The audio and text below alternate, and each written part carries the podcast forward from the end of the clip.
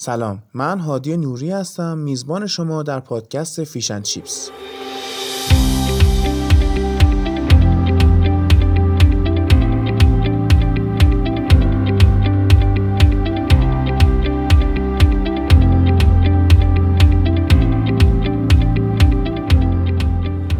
پادکستی که می‌خوام توی زبان انگلیسی رو آموزش بدم اما نه به شیوهی که تو مدرسه و دانشگاه و آموزشگاه تدریس میشه. بلکه قصدم اینه مبحث مختلف زبان رو از ریشه بیام بررسی کنم تا به جای یاد گرفتن یه سری فرمولا و صرفا حفظ کردن زبان انگلیسی رو با گوشت و پوست خودمون درکش کنیم و قشنگ یاد بگیریم.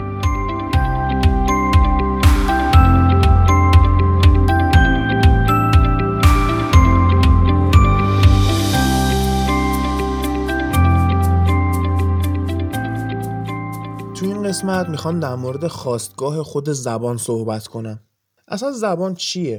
زبان راه ارتباط برقرار کردن آدم وقتی که می‌خوایم یه زبانی رو یاد بگیریم اولین کاری که باید بکنیم اینه که جبهه گیری رو بذاریم کنار. اینه که صرفا بیایم بگیم فلان زبان خوبه فلان زبان بده. اصلا این چیزا اهمیتی نداره. تا زمانی که شما بتونید منظورتون رو برسونید استفاده از هر زبانی مجازه. حتی بعضیا هستن زبانا رو با هم ترکیب می‌کنن. مثلا طرف فارسی داره حرف می‌زنه قاطیش انگلیسی هم میگه عربی هم میگه آلمانی هم میگه. خب چه ایرادی داره؟ این نشون میده اون طرف تو ذهنش یک سری کلمات رو راحت با یه زبون دیگه ای بیان کنه. چون اونطوری بهتر می‌تونه خودش رو ابراز کنه. این هم از نظر من اشکالی نداره. وقتی طرف مثلا میاد میگه که امروز داشتم کوکینگ می‌کردم یهو ماشروم از دستم افتاد. دلا شدم مثلا برش دارم دیدم یه کاکروش رو زمینه و فلان و این هیچ اشکالی نداره به نظرم. بعضیا میگن مثلا این قرب زدگیه. نه اینطوری نیست. یه سری آره دارم واقعا ادا در میارم ولی یکی واقعا اینطوریه. خودم بعضی موقع دارم حرف می‌زنم معادل فارسی یه سری زبونا رو واقعا یادم نمیاد. نه به خاطر اینکه فارسیم ضعیفه. به خاطر چیزی که تو اپیزود قبلی گفتم که من کلا دارم حتی با خودم انگلیسی فکر می‌کنم. به خاطر همین یادم میره یه سری معادلای فارسی رو. طبیعی هم هست. حرفم صرفا اینه که زبان برای ارتباط برقرار کردنه. حتی زبون اشاره هم برای ارتباط برقرار کردنه دیگه. می‌خوای یه منظوری رو برسونی. پس هیچ وقت جبهه نداشته باشیم مخصوصا ما ایرانی ها میایم میگیم که زبان پارسی و فلان و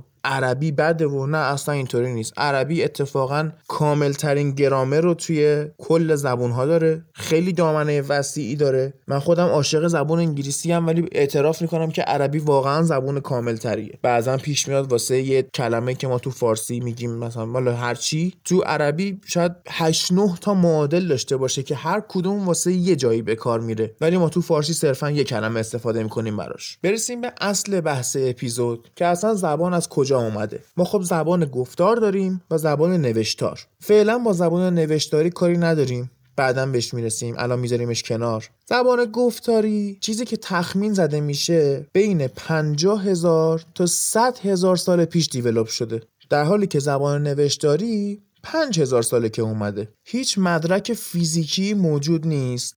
که اولین زبانی که بشر باهاش صحبت کرده چی بوده؟ یا اصلا کی بشر شروع کرده با یه زبون خاص صحبت کردن؟ یعنی یه زبونی که قواعد داشته باشه کلمه هاش مدون باشه و بشه کامل باهاش کامیونیکیت کرد. هیچ مدرکی در دستمون نیست. اما برای تشکیل زبان در انسان یک سری سورس و منشأ در نظر گرفته میشه. اینا رو بیایم یکم بررسی کنیم. اولین منشأ بهش میگن دیواین سورس یا منشأ خدادادی. تو کتاب مقدس اومده که خدا آدم و حوا رو آفرید و آدم شروع کرد به صدا کردن مخلوقات و پدیده ها و همون شد اسمشون. حالا اینکه آدم از کجا این دانش رو به دست آورده قولای مختلفی در موردش هست. دو تا از مهمتریناشو میگم. اولیش خب قول اسلامی خودمونه. بیشتر باهاش آشناییم که میگه خدا به طور دیفالت همه اسما و علوم رو به آدم یاد میده. اما قول کتاب مقدس که مربوط میشه به مسیحیا و حالا بگیم فعلا یهودیا که درصد خیلی زیادی از جمعیت کره زمین رو در بر می‌گیرن اینه که میگه آدم از فرمان خدا مبنی بر دوری کردن از یه درخت خاص سرپیچی می‌کنه. همون ماجرای میوه ممنوعه. که شیطان اول حوا رو وسوسه می‌کنه که از میوه بخوره و در نهایت حوا هم آدم رو وسوسه می‌کنه. آخر مشخص میشه که اون درخت درخت دانش بوده و آدم و حوا با خوردن میوهش به علم نامحدود خدا دسترسی پیدا می‌کنن که زبانم جز همین علم محسوب میشه. علم خیلی مهمی هم بوده چون بعدا ما داریم که تو ماجرای برج بابل خدا چیزی که هدف قرار میده برای از بین بردن این اتحاد آدم ها و نقشه براب کردن پلناشون اینه که زبونشون رو می‌زنه. شاید بعدا بهش پرداختیم که این ماجرای برج بابل و این داستاناش چی بوده. ولی در کل از اون لحظه میگن زبون آدم متفرق میشه. تا قبلش با یه زبون واحد صحبت می‌کردن. بعد از اون هر کسی که تو اون ماجرای برج بابل بوده یه زبون خاصی برای خودش پیدا می‌کنه که اینا باعث میشه حرف همدیگه رو نفهمن. یا مثلا هندوها عقیده دارن زبان از سراسواتی که همسر برهما بوده ایجاد شده. برهما هم که حالا تو اعتقاد هندوها آفریننده کل جهان دیگه. یه جورای خدا محسوب میشه. این از منشأ خدادادی اما یه منشأ دیگه داریم The Natural Sound Source. یا منشأ صداهای طبیعی. تو این نظریه میاد میگه واجه های نخستین زبان ها می‌تونن از تقلید صداهایی باشن که انسان تو طبیعت شنیده. مدرکش هم اینه که تمام زبانهای جدیدی که بشر الان داره ازش استفاده می‌کنه یه سری کلمه دارن که تلفظشون خیلی شبیه به انعکاس صدای طبیعی خودشونه. مثلا چی؟ بوم صدای انفجار. تو زبونا هست. هیس برای ساکت کردن. هیس. کوکو اسم یه پرنده ایه که تقریبا همین صدا رو میده. سنیف. حالا تلفظ ایرانیش میشه اسنیف. بالا کشیدن چیزی با دماغ. خب شما اگه دماغتون رو بالا بکشید یه صدایی شبیه به همین کلمه اسنیف میاد. رور یا قررش شیر. بارک. صدای واق واق کردن سگ. کواک. صدای اردک. این چقدر شبیه این کلمه ها رو اصطلاحا میگن نام آوا همینه که گفتیم صداشون شبیه به انکاس طبیعی خودشونه. باز یه نظریه دیگه هست که میگه منشأ صداهای نخستین فریادهای طبیعی احساسها بوده مثل درد، خشم، لذت، تعجب و غیره. مثلا او صدای تعجب یاک. مثلا منزجر شدن یاک میگن دیگه.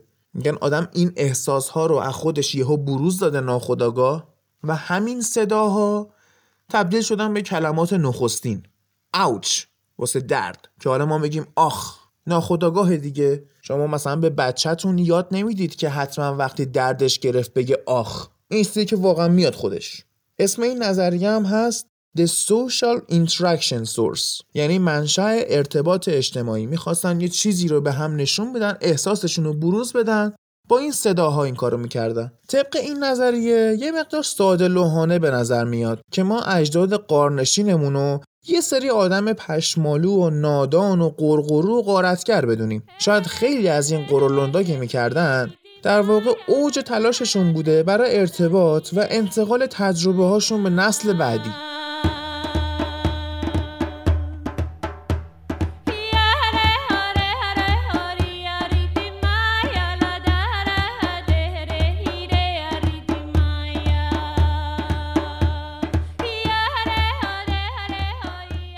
خب مبحث این اپیزودمون همینجا تموم میشه. یکی دو تا نظریه دیگه هم در مورد خواستگاه و نحوه پیدایش زبان هست که فعلا محل بحث ما نیست و ازش میگذریم. بخوام کل این اپیزود رو یه ریکپ بکنم یعنی خلاصه بکنم براتون. به جز سورس خدادادی که حالا فعلا باز محل بحث ما نیست سورس هایی که در مورد طبیعت صحبت می‌کنن نشون میده که شروع زبان یا اصلا شروع هر زبانی از یک سری صدا و آوا شروع شده. پس تو اپیزود بعدی در مورد صداهای زبان انگلیسی صحبت می‌کنیم. تا اپیزود بعدی همتون رو به خدا میسپارم.